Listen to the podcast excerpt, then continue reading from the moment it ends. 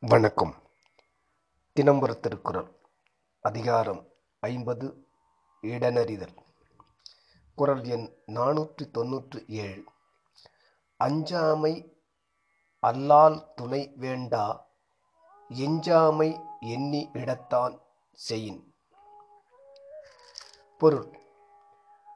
தன்னிடத்தேயுள்ள குறைகளை போக்கி தகுந்த இடத்தில் செயலை மேற்கொள்வாராயின். அந்த செயலை செய்து முடிப்பதற்கு துணிவு ஒன்றே போதும் வேறு துணை வேண்டியது இல்லை.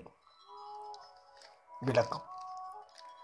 தன்னிடத்தேயுள்ள குறைபாடுகளை விலக்கிக் கொண்டு தகுதியான இடத்தில் துணிவுடன் தொடங்கினால் எந்த செயலையும் செய்து வெற்றி காணலாம்.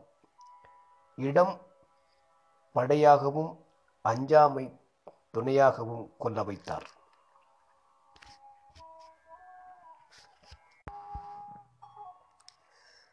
அஞ்சாமை இருந்தால் போதும்.